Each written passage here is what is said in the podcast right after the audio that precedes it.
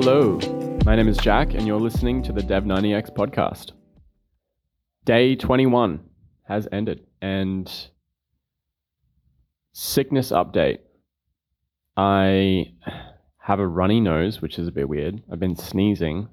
Like when I say running, my nose has been running like non-stop.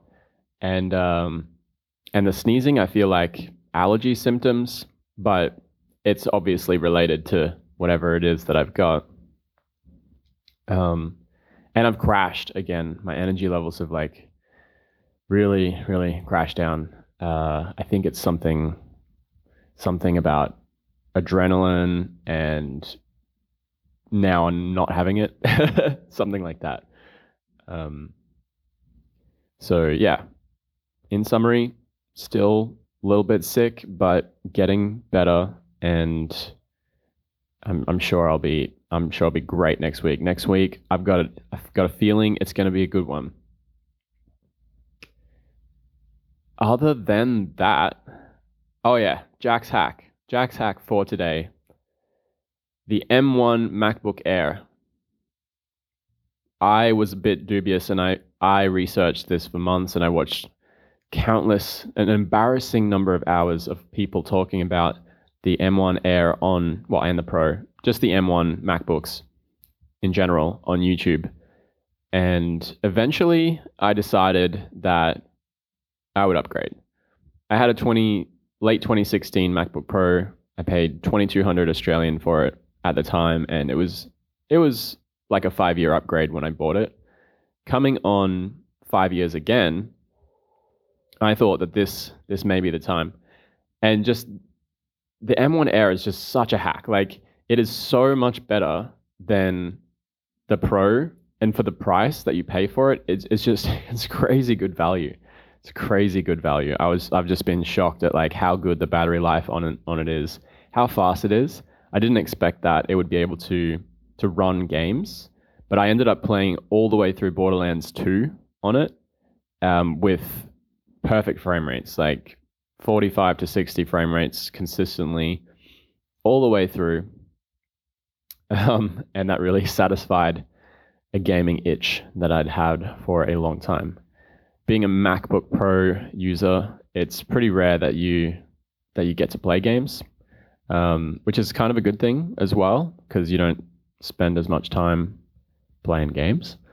But it was kind of nice to have a, a little bit a little bit of time um, and to be able to play some games.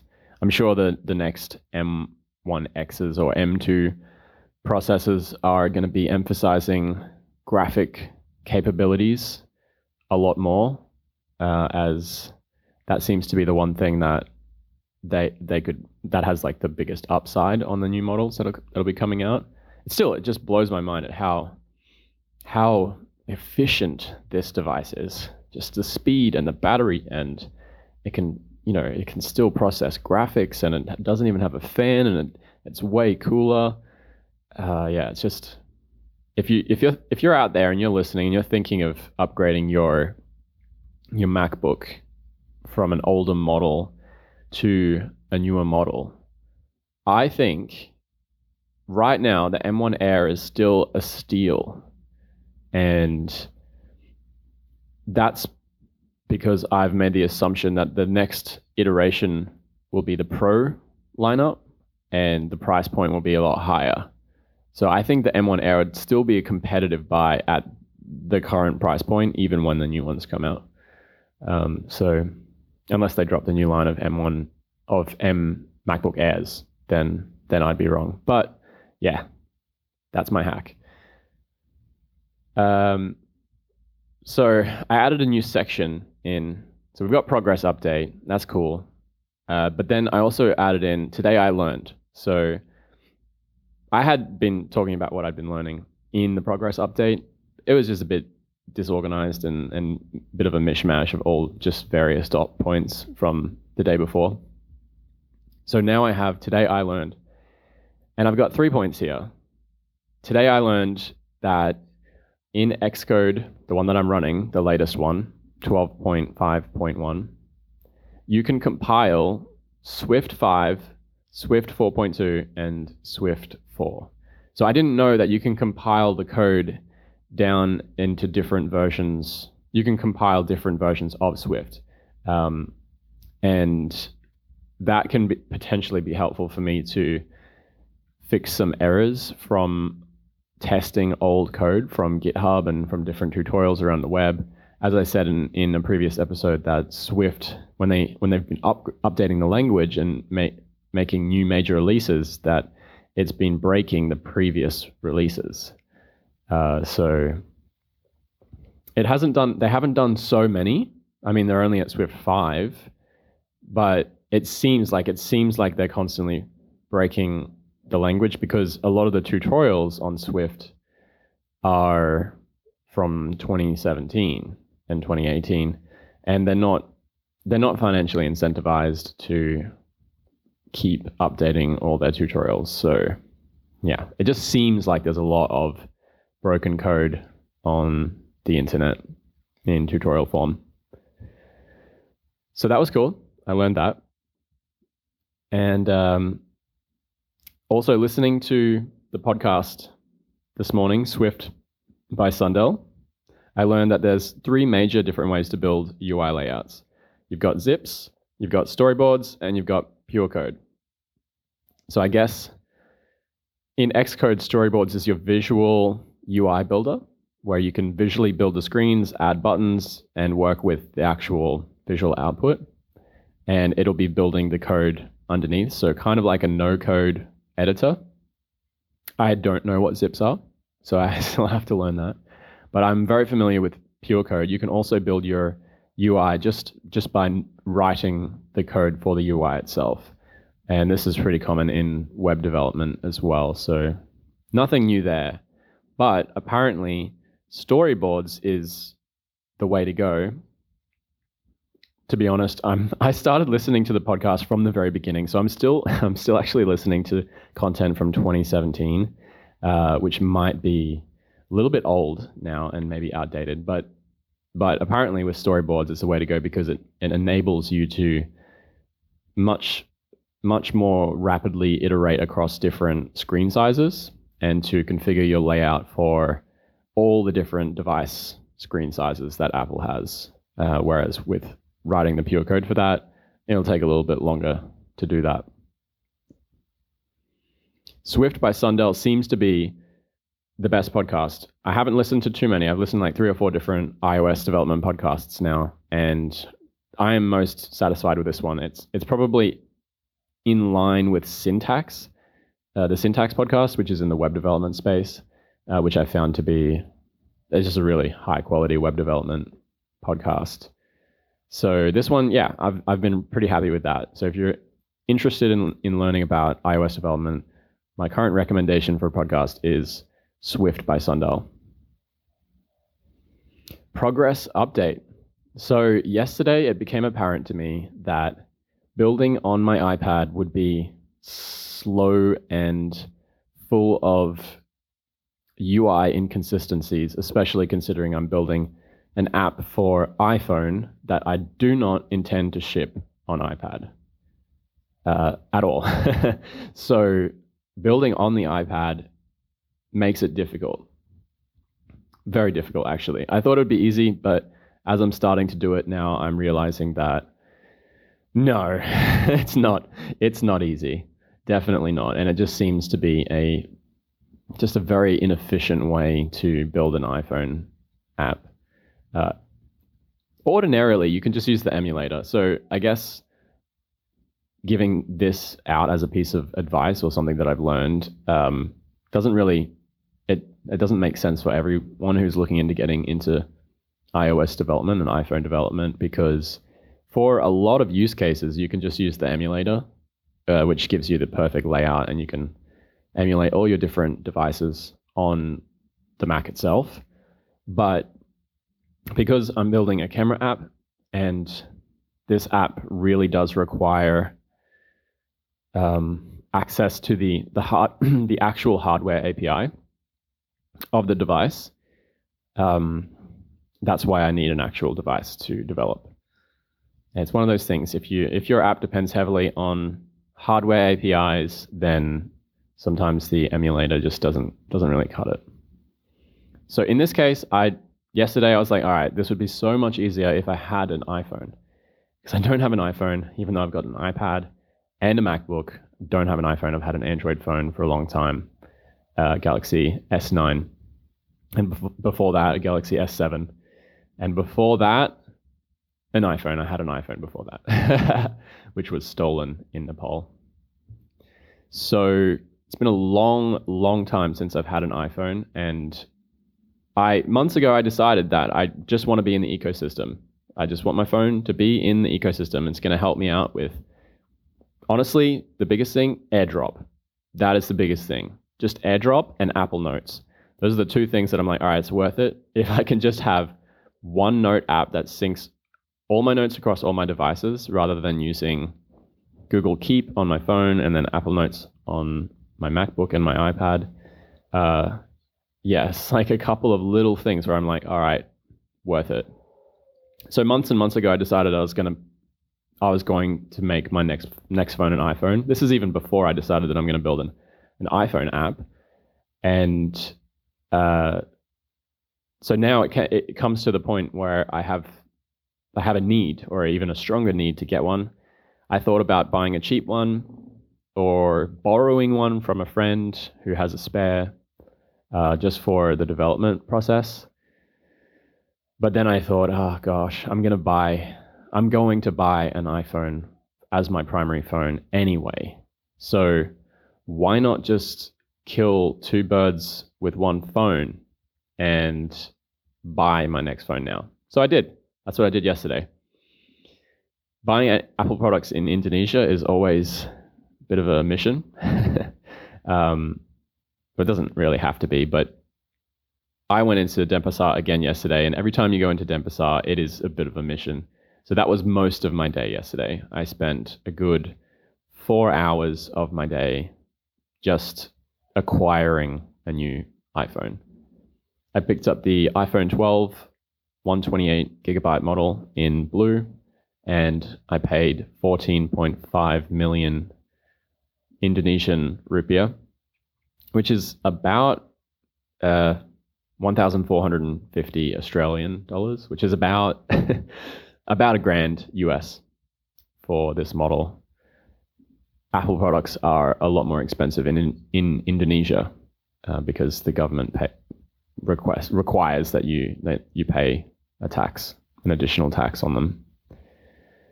So, got my iPhone. I still haven't unboxed it, except for in the shop when they put the, the screen protector on it. And then this morning, I, I, did, I was like, I need a case. So I went and bought a case for it. And here we are. That brings me to now. I, I still haven't unboxed my iPhone. And my next job is to to get my Yoga Vision app up and running on my my iPhone. So that's that. That's what I'll be working on today. Other than that, life update. I am actually finding it tough to break my evening habit of watching movies and TV shows before bed. A few days ago, I decided that I would read Bahasa in place of that as my evening wind down activity that's still kind of productive. And I just, I don't know, I just like reading in the morning over reading in the evening because it's a nice gentle way to like come come up and come into the day. And I when I'm winding down at nighttime, I just don't read a lot and it takes me a, long time to get through a book because I fall asleep really quickly. so in a way, it's it's great for falling asleep, but not so great for enjoying the story and also studying. So my Bahasa progress has slowed because I've stopped reading in the morning so that I can have a little bit more time for development. And last point is that I have been thinking about what my income strategy will be after the 90 day challenge. And I thought that the best position for me, given that, given that, okay, just projecting forward, handstander is a good concept and people enjoy it. It has it has its niche value in the market, and it's worth building. Let's just project out this scenario that it is worth building. In that scenario, I will need more money to build it. So I'll either need investors to pay my salary or pay my life expenses while I build out a handstander and have no other income, or I move to part time working on handstander and then part time something else. And I was thinking the best strategically, the best thing I could do would be to be a part time freelance iOS developer working on someone else's project, ideally in a small dev team, so that I can learn rapidly. And during the time that I'm working for someone else, I'm also increasing my skills, which then translate over to increased productivity for working on on my app. And so right now, I can't actually think of a better strategy than that. Um, given given the, the the hypothetical scenario of handstander is worth it. uh, if in the case that something happens and it's totally not worth it, then I will need a different strategy. And it'll probably be, it'll still be development, it'll still be dev something, either iOS or Android, or maybe I'll go and learn Flutter. Maybe I'll just stick to a vanilla web development. Um, it'll be dev something, but I'm not sure exactly exactly what it will be. I've got I've got a huge backlog of ideas that I'm super passionate about. So no no shortage of ideas there. uh, just the platform will be an interesting an interesting one. Overall, I'm still thinking that the best strategy to become a developer is just to be really fast at learning. Like if you can if you can just be a developer and be extremely efficient with learning new skills, then then you'll be fine. You'll always be able to to fit into any team, to get a job, to always have a job. Um, I think that is the most important thing.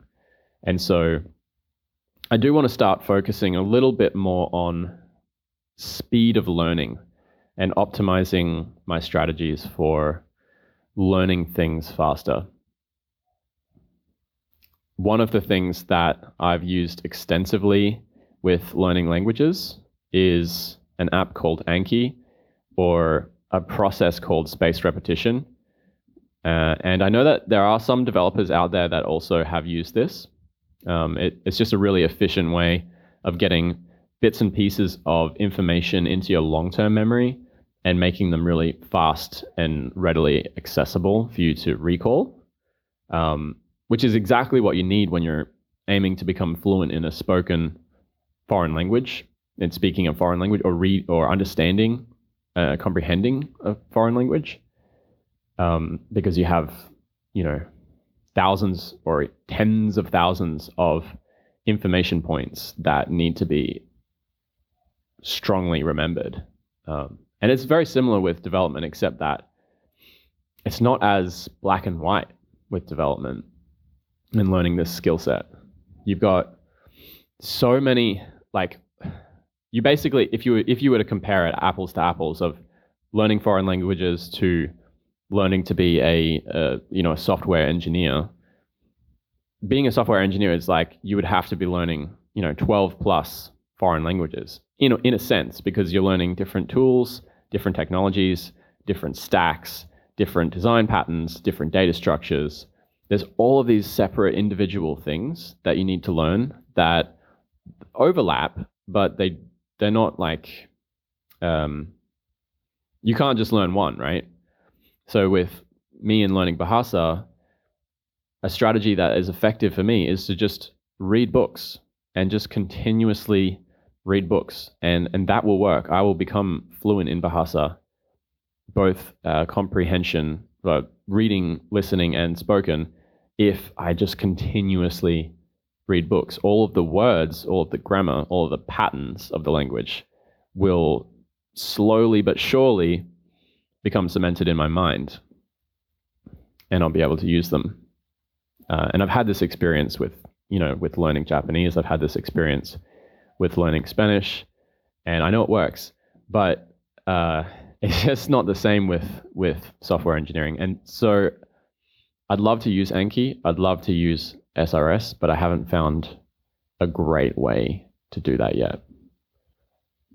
I will still endeavor to try though. So that is it for today.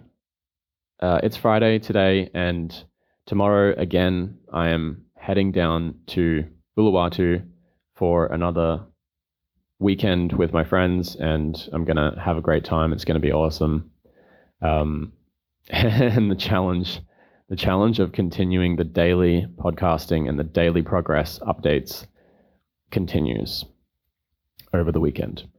So thanks for listening, everyone, and I will talk to you tomorrow.